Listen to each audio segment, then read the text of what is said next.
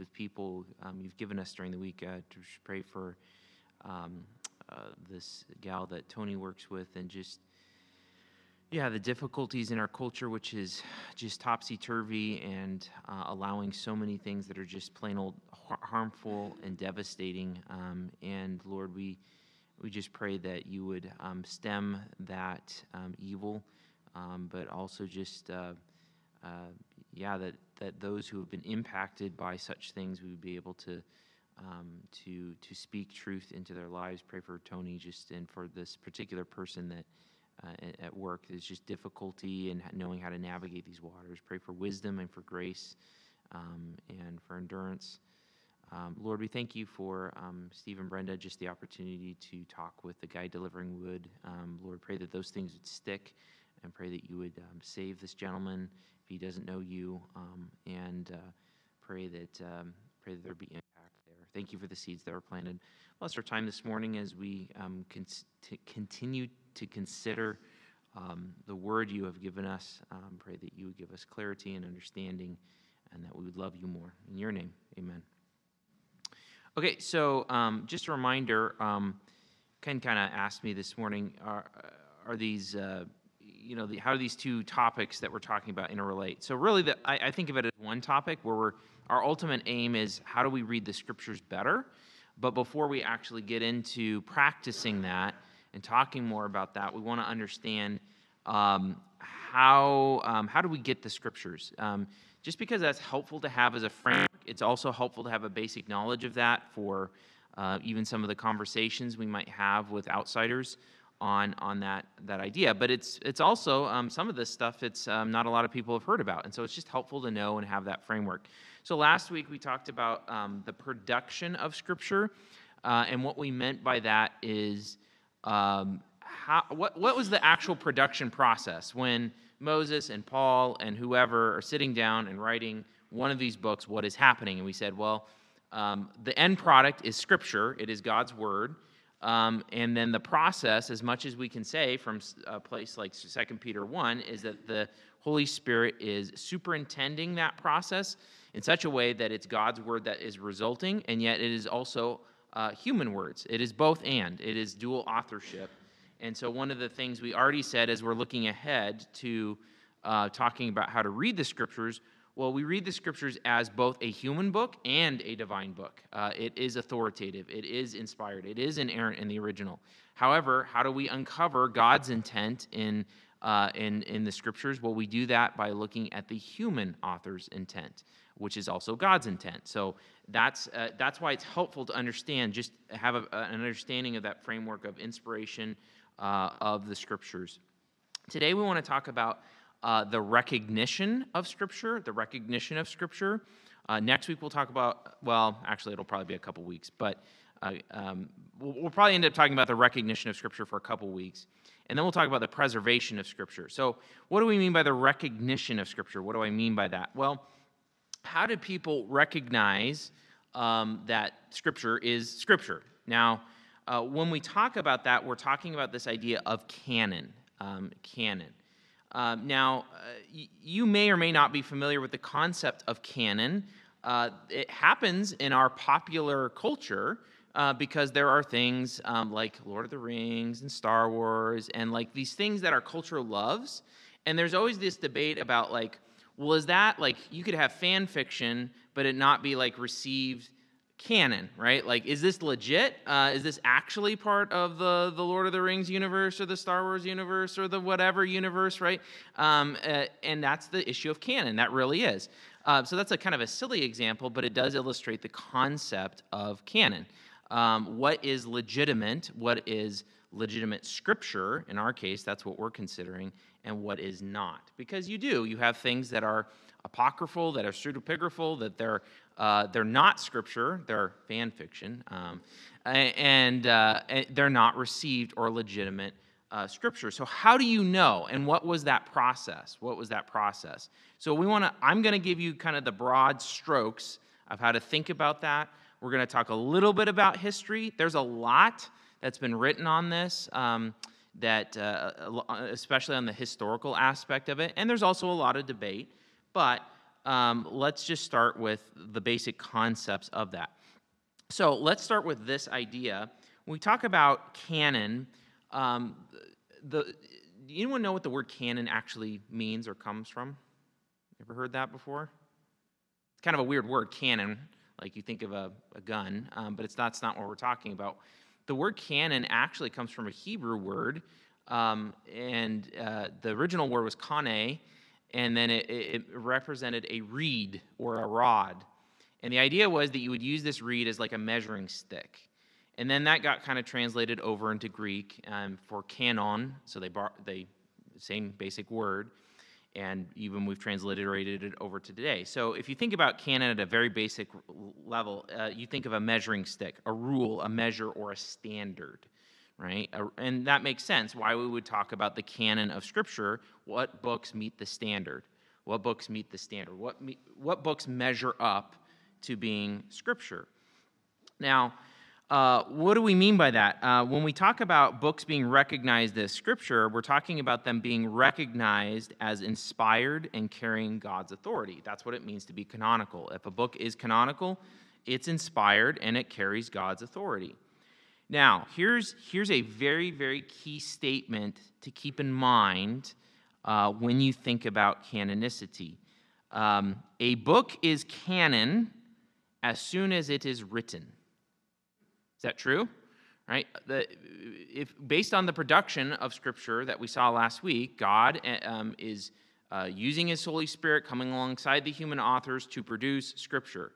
So as soon as that process is done, it is canon, de facto, uh, as soon as it's done. Does that make sense? Right? Like it, it, because of what it is, because of God producing it and how He's producing it, in the moment when that book is produced and done, it is scripture because of what it is. Therefore, um, as soon as the book is done, it's automatically canon because of what it is. Does that make sense? Okay, now there's, there's like, well, yeah, of course that makes sense. Why am I making a big deal about it? Well, does that mean that people recognize it right away? No. uh, and that's the key thing. A book is canon as soon as it is written, right? So God already knows what is canonical, um, and the author knows that it's canonical, right? Uh, but it may be recognized only later. May be recognized only later. A book is canon as soon as it is written, but it may be recognized by God's people only later. And that kind of helps sort through a lot of debate that people have about um, the scriptures because some people say, oh, the canon, uh, like the New Testament, the New Testament books weren't officially decided on until the 300s, which historically there's, there's, there is some truth to that, but they're wrong in the sense that um, we, the church just, oh, yes, these books, not these books. Um, so um, we made the decision, right? The church made the decision. Uh, and what the, we would say is no, the church didn't make the decision because the books were already canon. It's just the process of recognizing what is. Um, so it's not that the church makes something canon, it's that the church recognizes and God's people recognizes something that is. Uh, and so you need to keep that in mind because uh, if you hear someone say that, you're like, well, um, no, uh, what happened there was a recognition, a broad recognition of what was already already canon. Um, they're already there. Uh, they're already canon because of the process, because of what God has done through human authors. But then, how do we recognize them? And that's what we want to talk about for a lot of the rest of the day. Is how does the Scripture itself talk about how do you recognize these books?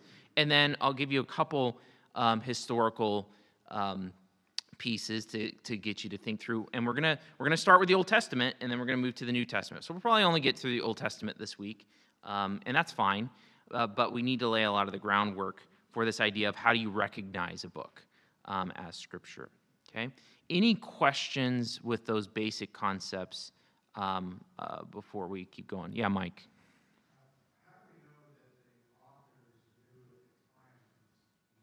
Well, so that's a good question. Think back to, you see this especially in uh, and we're going to we'll talk about some scriptures in some of this process that'll probably illuminate some of that. But at least you can point to things like, um, uh, like say Jeremiah, or even a lot of the prophetic books. At the very beginning, it says, "The word of the Lord." So we did Jeremiah last week. The words of Jeremiah during such and such reign, the word of the Lord came to me, saying. So the the authors are cognizant of what they're writing is scripture. You can even look in Paul.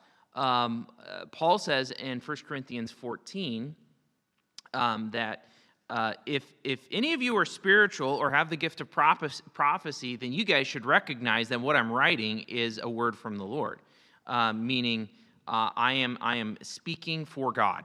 I am claiming to speak for God. So there's a cognizance of this happening. Um, even when it's not explicit in other books, we've got enough evidence from other books to know that in this process of inspiration, the, the authors know or, and are claiming that what I'm writing is the scriptures. Okay? Um, which is actually, it transitions us nicely into. Um, I mentioned this briefly last week, but uh, it's a key concept for canonicity. Everyone who writes scripture is a prophet. Everyone who writes scripture is a prophet. Or to put it another way, anything that is scripture was written by a prophet. How do we know that? Well, what is a prophet? A prophet is not just someone who foretells the future. That's how we normally think about prophecy. A prophet is someone who speaks for God.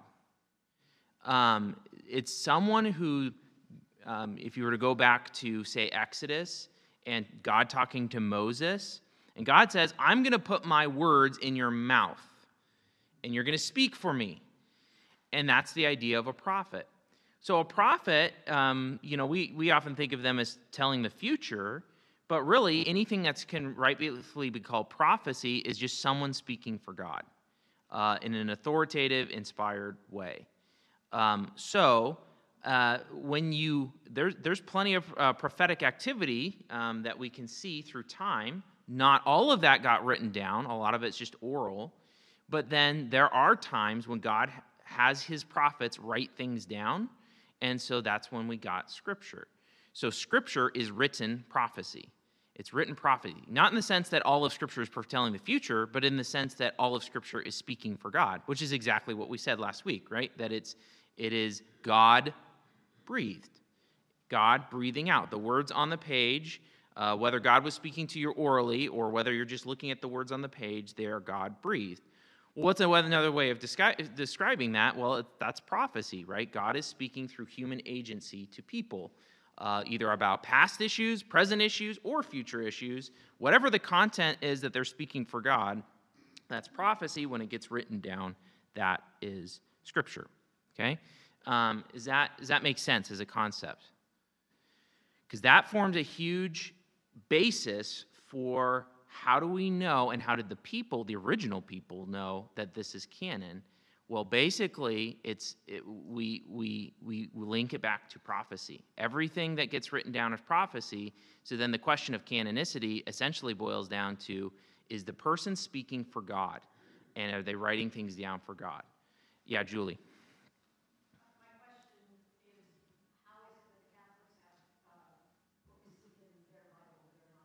Yeah, good question. We'll get to that. So um, uh, we'll get to that. So we're kind of building, we're, we're, building a theology, we're building a case for, okay, how do we even think about what's canonicity? Uh, there's no denying that other uh, groups, denominations, sects, whatever you want to call them, um, going under the name of Christianity, they have different canon. Uh, so we have to address that. That's a historical reality, right? Um, so uh, what we said is any book that is canon is canon as soon as it's written, but then it can be recognized. Well, in that process of recognition, there are fallible people um, in the recognition process. That doesn't mean God made a mistake. It means that uh, humans made a mistake one way or along the line on recognizing what is and is not canon. But that question boils back to how do you recognize a true prophet? Because all of Scripture is written prophecy. Um, so you see how those questions, uh, those ideas of prophecy and Scripture are linked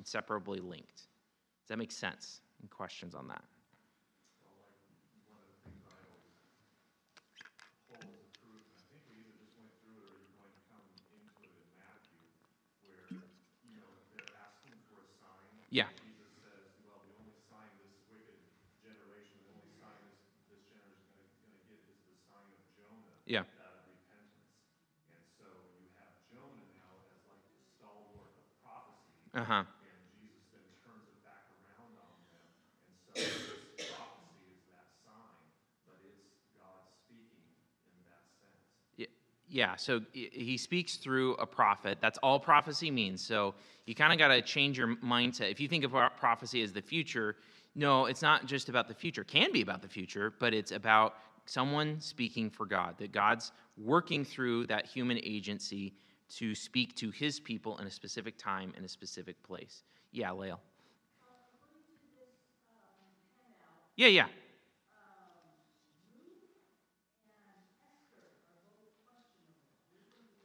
Oh, not questionable in, in terms of them being in the canon, but just questionable as far as authorship. Who, who wrote? So, but that brings up the why, why did I hand this out to you? Because even before we talk even more about like this process of how books are written, uh, it is helpful to kind of have. I've got two th- charts here for you. One, the first one, and this is modified from uh, a chart you would see in the MacArthur Study Bible or um, Biblical Doctrine. It's it's modified from it, but uh, this is my best understanding of the timing, the actual timing of books being written um, in time. So we know that each book written by uh, written by a prophet, uh, written under uh, God's agency, is written at a specific time and specific place to specific people.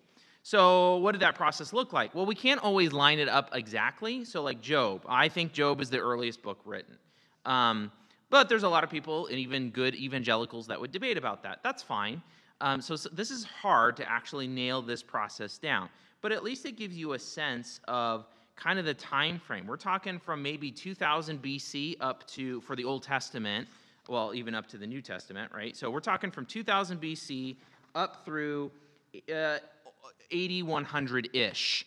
Um, so what is that? What? We've got uh, 2000, uh, we've got a 2100 year period. Now there's a gap in between. There's a uh, the years of silence between the Old Testament and New Testament.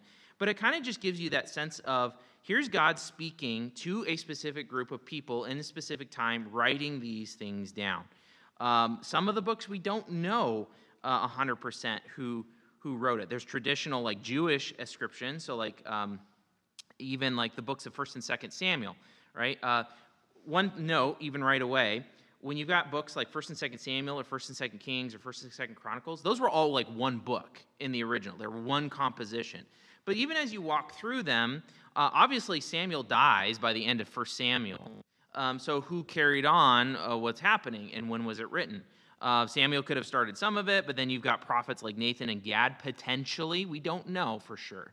Um, a lot, of, uh, uh, but um, you can see there's a prophetic succession um, and and work together on some of these books and composition. But it's some of them we've got um, uh, knowledge of authorship. Even books like the Psalms.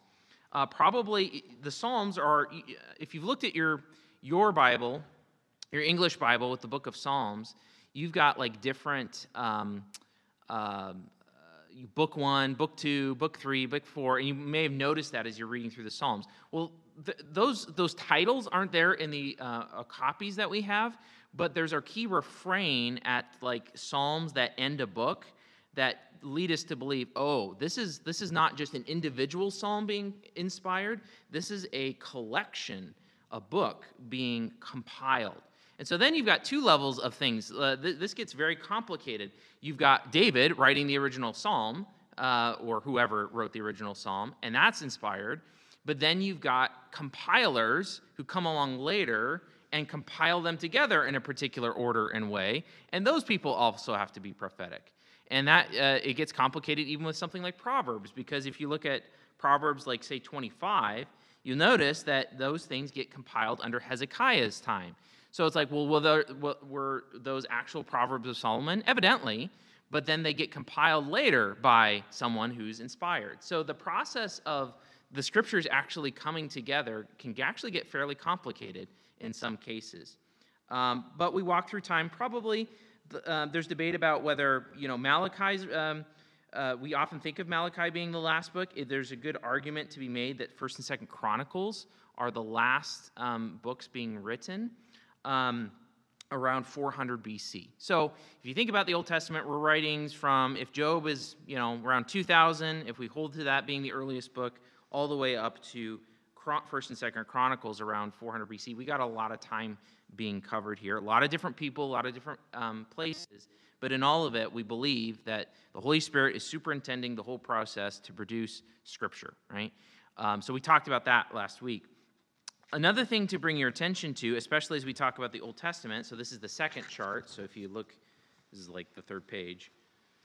Um, the order of the books and even the names of some of the books are different in the, the Hebrew canon, what I'll call the Hebrew canon, versus our Old Testament. Now, all the books are the same. That's not so. All the books are the same, but they are organized slightly differently. The order that we have in our English Bible is heavily influenced by what is known as the Vulgate, which is the whole Bible translated into Latin about 400 ish AD, um, which became kind of the official um, Bible of the church for a long time. It was the common language at the time, or at least in the Western church.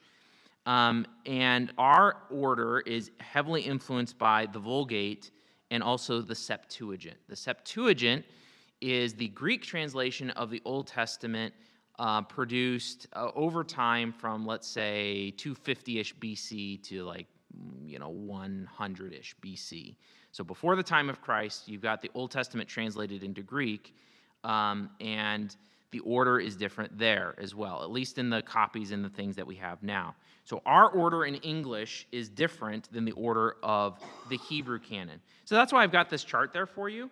When you think about the um, Hebrew canon, and this is going to be important in some of our discussion, it's basically separated into three categories the law, or the Torah, the prophets, you got the former and latter prophets, but the prophets nonetheless, and then the writings. Um, so that's how the Hebrews organize their canon. There's even evidence, uh, although there's some dispute about this, there's evidence. Uh, it seems like even um, the way Jesus is looking at Scripture, that he's following that order as far as how he conceives of the book being, uh, the, our, the Old Testament being, what we know is the Old Testament being organized. Yes, Gary? Yeah.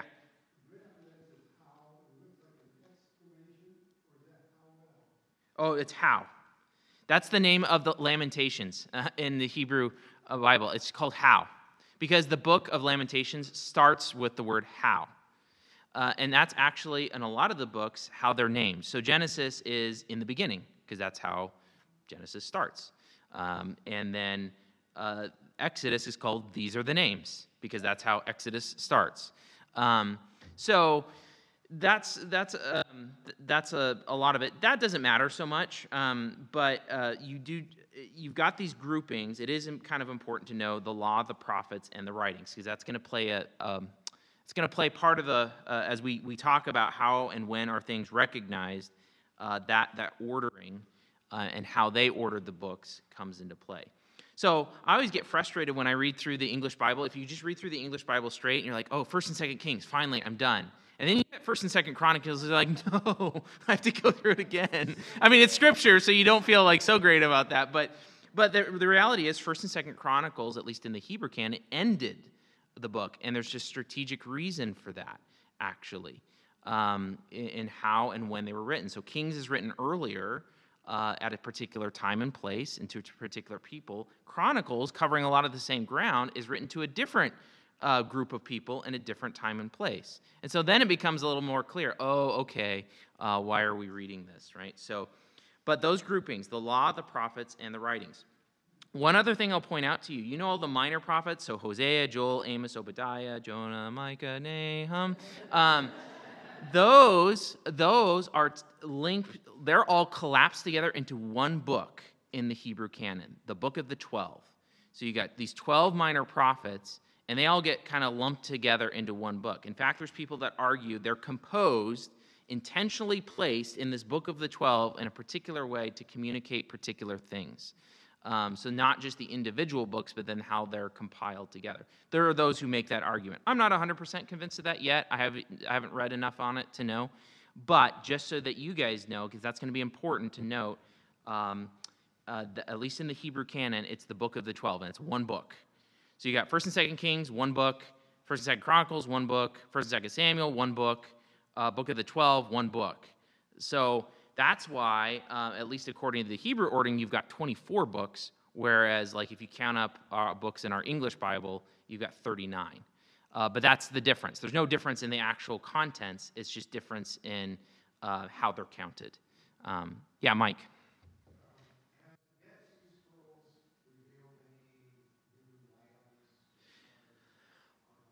Yes, definitely. I'll mention that later.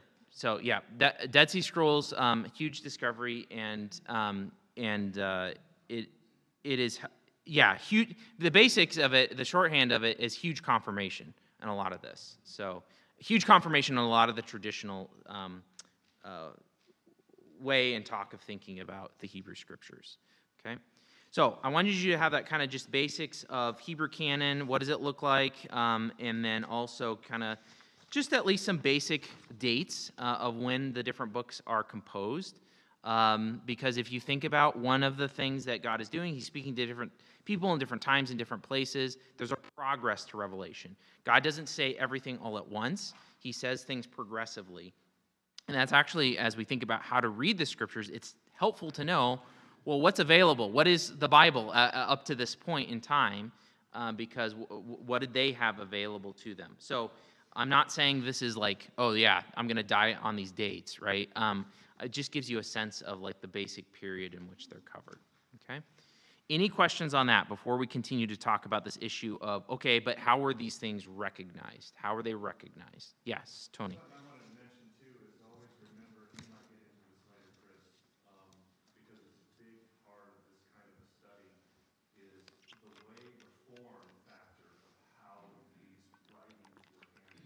Mm-hmm.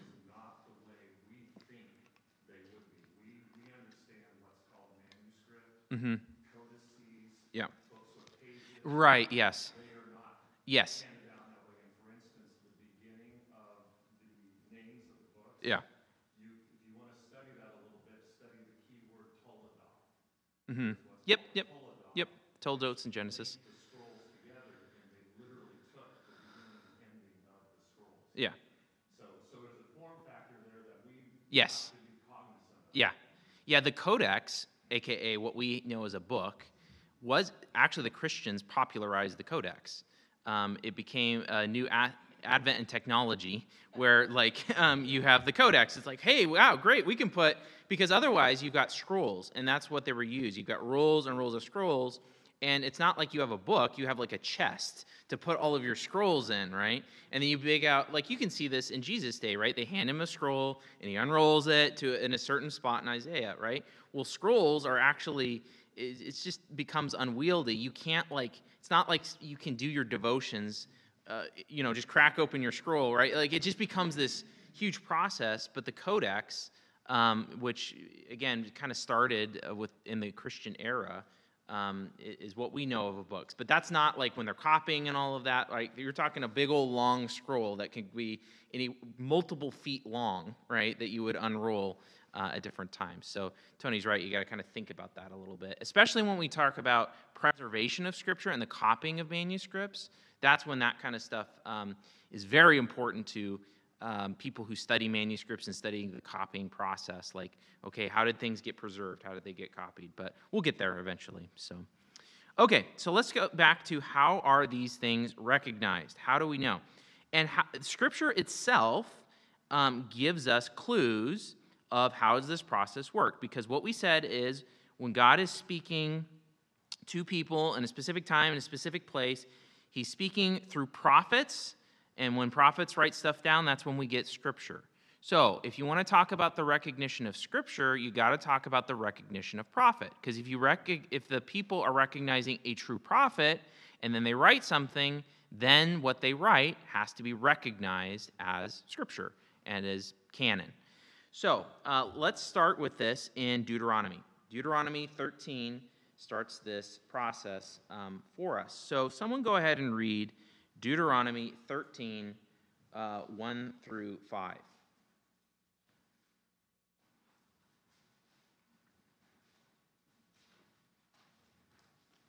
If a prophet or a dreamer of dreams arises among you and gives you a sign or a wonder, and the sign or wonder that he tells you comes to pass, and if he says, Let us go after other gods, which you have not known, and let us serve them, you shall not listen to the words of that prophet or that dreamer of dreams, for the Lord your God is testing you to know whether you love the Lord your God with all your heart, with all your soul.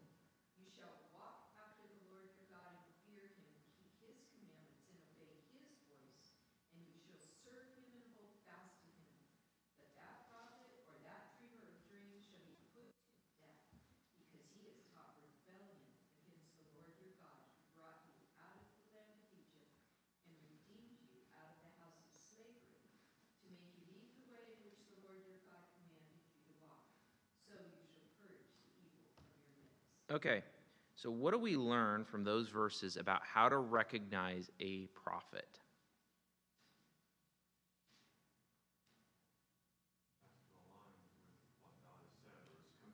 Exactly. In other, if you, it has to align with what God has already said or commanded, right? Uh, you can kind of use this test as orthodoxy, right? There's an established orthodoxy based on what God has already said. So God is speaking through Moses, who's a preeminent prophet, a prophet par excellence, and um, so he's writing these commands. He's giving the foundational kind of constitution for the nation, if you will, in the law. And um, he's saying, okay, if a prophet comes along, and they will, he's, he's setting up for that, how do you recognize them? Well, one of the things is orthodoxy, it has to align with what's already been written. So you get something, um, some book of scripture that comes along and claims to be scripture, claims to be written by a prophet, and it doesn't align with the stuff that's already been written, it cannot be canonical because it can, cannot have been produced by a true prophet because a true prophet will speak in accord with what God has already spoken of. Um, so, what uh, one other kind of thing gets mentioned here that uh, in, in, in passing, what other thing um, is mentioned that you uh, is, is used in not exclusively, but is used in identifying a true prophet? Yeah, sign or wonder, his words come to pass, right? So um, the sign or wonder. So it's legitimate to have prophets doing sign or wonders. Why? To authenticate that they are actually messengers from God. But it's not sufficient, right? Uh, so you can have a false prophet who, in God's providence, and um, allows a sign or wonder to come to pass, and yet that's not enough for you to believe them. You need to also check their orthodoxy. So, part of authenticating a true prophet are signs and wonders. Uh, God does use those, but it's not sufficient, right? You also need to check orthodoxy, right? So, uh, signs and wonders have a place. Uh, they do, and that's actually a, a um, you know, even a key th- a piece of uh, as we talk about the New Testament, the apostles, and the New Testament prophets. Uh, but signs and wonders, but they have to be orthodox. They have to align. So if we think about that in a scriptural term, any new scripture that's written, claiming to be written by a prophet, it has to align with previous revelation. Okay? Does that make sense? Yeah. Exactly. So that's why I kind of use that broad term orthodoxy. Uh, it's not just it has to align with what's written, but if he's like trying to take you astray to something else and to another God, right? Um, that's part of that orthodoxy. You're violating that. You're violating what God has already said because God said no other gods before me, so we can't go astray to other worship, and that's that's part of that whole process. So yeah, good. Okay, then let's go to Deuteronomy 18.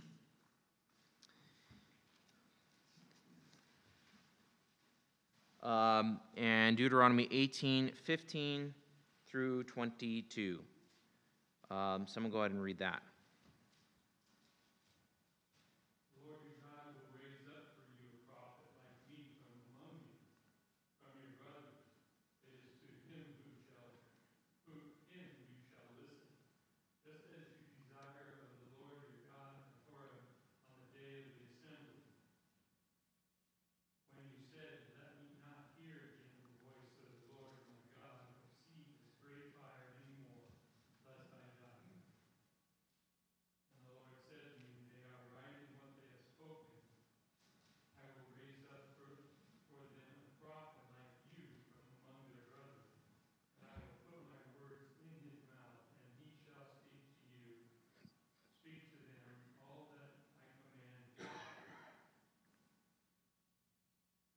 Through 22. And whoever will not listen to my words that he shall speak in my name, I myself will require them. But the prophet who presumes to speak a word in my name that I have not commanded him to speak, or who speaks in the name of other gods, that same prophet shall die. And if you say in your heart, How may we know the word that the Lord has not spoken? And the prophet speaks in the name of the Lord. When the prophet speaks in the name of the Lord, if the word does not come to pass or come true, that is the word that the Lord has not spoken. The prophet has spoken it presumptuously. You need not be afraid. Okay, so what do we learn about recognizing a true prophet from these verses? Yeah, it has to come to pass. So there is an aspect, and especially in, if you think about the authentication of a true prophet, right? They might pr- make a prediction uh, as part of the authentication process, um, and if they do so, they have to be 100% correct. Because what are you claiming? You're claiming to speak for God. God never lies. So you can't claim to speak for God and then like not have something you said come to pass. Then you're not a true prophet.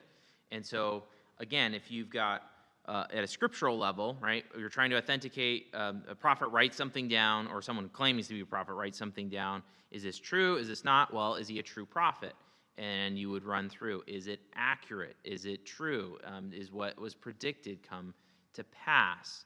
Um, uh, what else do we, anything else you kind of see in these verses about um, recognizing a true prophet? Right. So that orthodoxy note is hit again. Uh, he's not going to speak in the name of other gods. He's going to speak in the name of Yahweh. This is where you get, you see it throughout uh, in the prophetic books, um, especially. Um, you'll see this little tagline declares Yahweh, or thus saith the Lord, right? And what they're doing at that moment is they're saying, I am claiming to speak on behalf of God.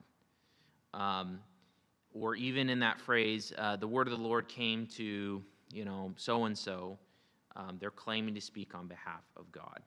And so when that gets written down, uh, is Scripture. And so, how do you recognize whether that Scripture is actually Scripture? Uh, is it is it um, uh, is it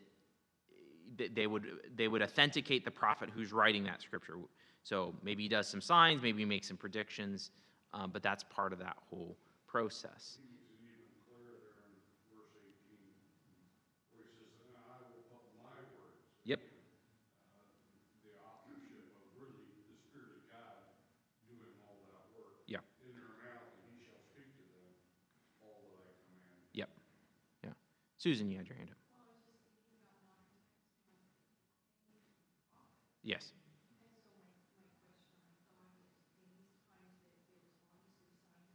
Yep. Yeah.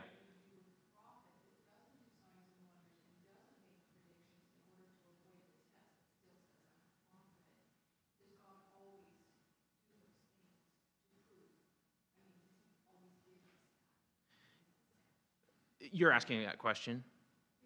Yeah.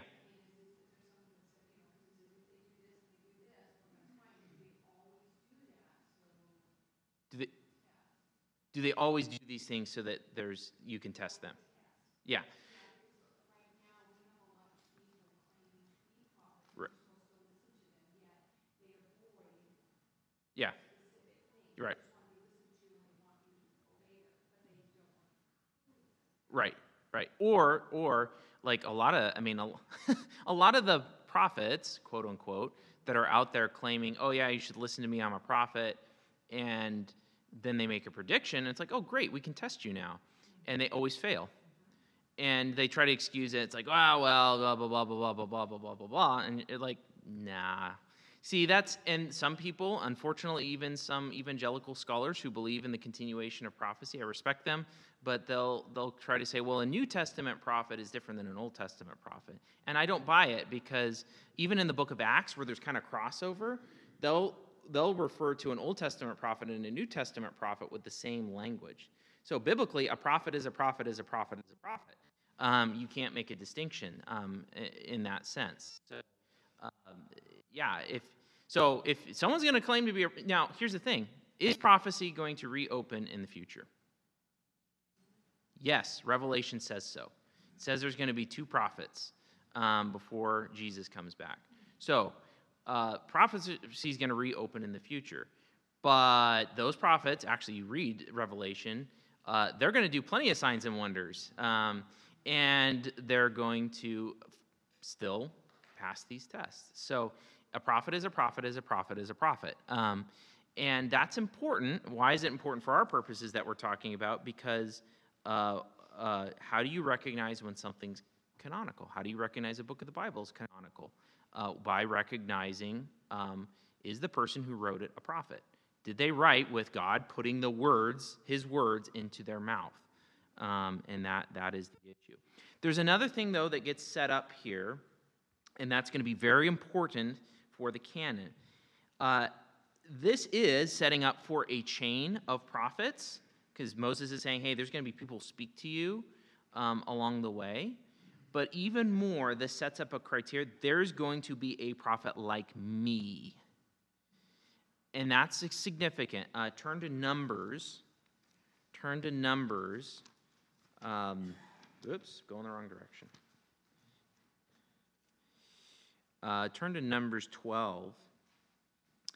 And this is actually one of those episodes in Numbers where Moses, there's challenges all the time of like Moses, against Moses' leadership, but also if God is really speaking through him. Um, so I'll actually back up to verse 1. Numbers 12:1 Miriam and Aaron spoke against Moses because of the Cushite woman he had married, for he had married a Cushite woman. And they said, Has the Lord indeed spoken only through Moses? Has not he not spoken through us also? And the Lord heard it. Now the man Moses was very meek, more than all the people who are on the face of the earth. And suddenly the Lord said to Moses and to Aaron and to Miriam, Come out, you three, to the tent of meeting. And the three of them came out. And the Lord came down in a pillar of cloud and stood at the entrance of the tent and called Aaron and Miriam. And they both came forward. And he said, Hear my words. If there is a prophet among you, I, the Lord, make myself known to him in a vision. I speak with him in a dream. Not so with my servant Moses. He is faithful in all my house. With him I speak mouth to mouth, clearly, and not in riddles. And he beholds the form of Yahweh. Why then were you not afraid to speak against my servant Moses? And the anger of Yahweh was kindled against them, and he departed. So God says there's prophets, and then there's prophets. Uh, and so, like, there's genuine prophets. They're going to get, you know, the method of revelation is different and with different prophets, different ways. But God, God is saying, with Moses in particular, I'm speaking to him face to face, very personal. That's why I say Moses is the prophet par excellence. Now, you tie that together with Deuteronomy 18. What does that mean? You're looking for a, yes, you're going to get a succession of prophets, and here's how you test them, but you're looking for the prophet par excellence. You're looking for the guy like me. And then how Deuteronomy ends, which I think is written by not Moses, the very, very ending, the very, very ending, when he dies. It's kind of hard to write when you're dead. Um, um, um, but Deuteronomy 34, so, you know, Moses goes up the mountain, God buries him, no one knows where his grave is. But then how does Deuteronomy 34, uh, 9 through 12 end? It says this And Joshua, the son of Nun, was full of the spirit of wisdom, for Moses had laid his hands on him.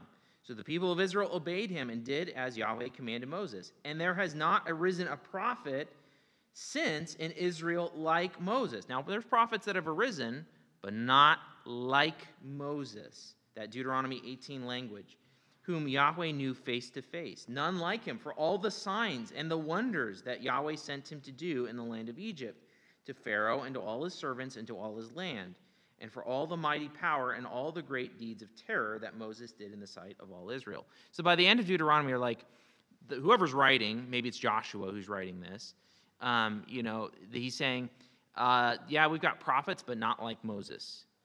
And that becomes a key refrain that's going to help us, especially when we get to the New Testament.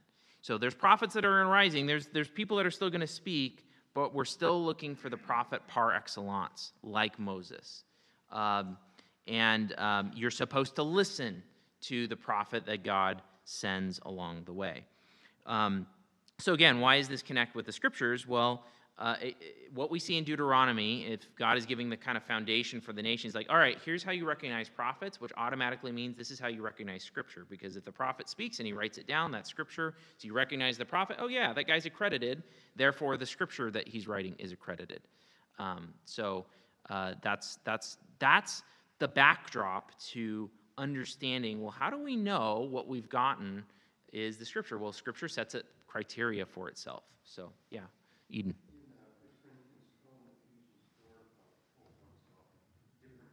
Yep. Yeah.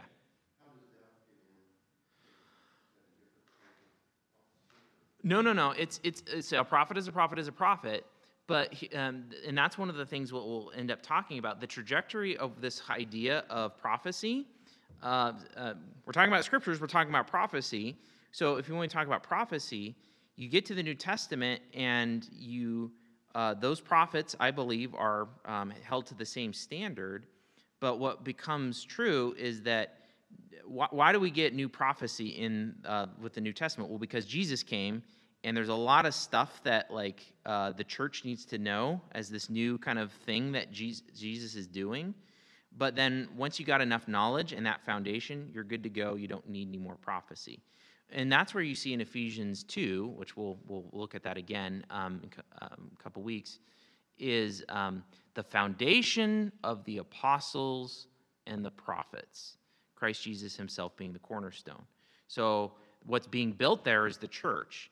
So you lay the foundation, you need the that new revelation to of the apostles and the new and he's talking he's not talking about Old Testament prophets there. It's clear from the context. He's talking about New Testament prophets.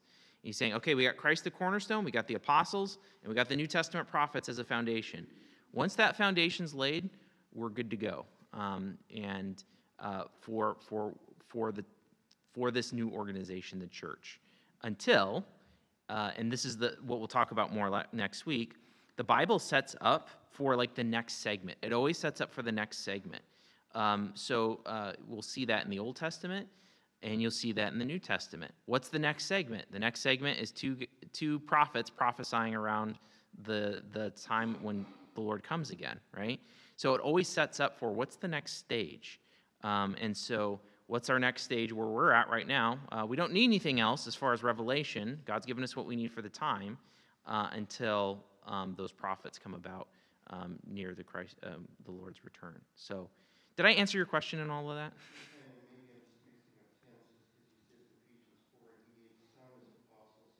Mm-hmm.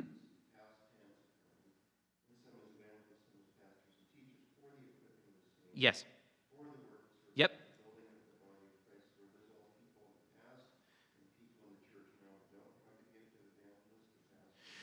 Oh, I hope not. Um, uh, so, what I would say in that that particular passage, right, um, were the apostles and prophets given for the edification of the church? Yeah, in a very big foundational way. Um, does that mean that they're still around? No. Um, does that mean that the pastors and the evangelists aren't still around? No, because they're edifying in a different way. So they're edifying according to their office, right? So um, it, you, that's where you tie it together with that foundational issue. How did the apostles and prophets edify the whole church? Well, they're edifying us today. Why? Through their writings, which we still have, versus I'm not a prophet. Um, uh, there was this quote from this guy, I think it was Walter Kaiser. He said, I'm not a prophet, I'm not the son of a prophet, and I work for a nonprofit organization, you know? um, and, and, uh, but, but, uh, so I'm not a prophet. I do uh, speak the scriptures, and in that sense, I speak for God, but only insofar as it matches the scriptures. But I'm not a prophet, right? But I'm edifying the church in a different way according to uh, the gift and office that the Lord has, has given me. So it's edifying in a different way for the work of service. Does that make sense? So. Well, we'll get to that. Yeah, we- can talk about that later because that is a key thing. Where are we headed at all of this? How do we read the scriptures better? So we need to we need to make sure we're uh, working from a good translation that will allow us to dig out the meaning from the text. Yes, Lori. On Sundays, ESV. Yeah, the English Standard Version.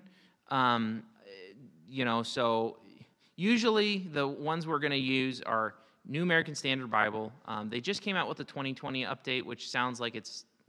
Um, I haven't read it, but it, I'm not. There's the the 1995 update's good. Um, ESV. Uh, there's there's others too that are out there. Um, you know, so Lexham English Bible is an electronic Bible through Bible uh, that I like. Um, Legacy Standard Bible, uh, which uh, kind of the uh, is a modification of the New American Standard Bible 95 update. Um, that's that just came out and it's good. So what you're looking for in a translation, just briefly, and we need to end, but is um, you're looking for something that's going to still be readable, but at the same time is trying to match the original language as best as possible. So, more word for word. You can't do a pure word for word from the original because different languages handle words differently. So, a literal word for word would be like a, um, an interlinear, and you can't read it, it's unreadable. Um, but you're trying to be on that spectrum where you're close as possible um, to the originals. We can talk more about that um, later. But we're going to continue to talk about canonicity next week. We've just started with the ideas of uh, recognizing a prophet. Uh, we'll continue with that next week. Let's go ahead and pray.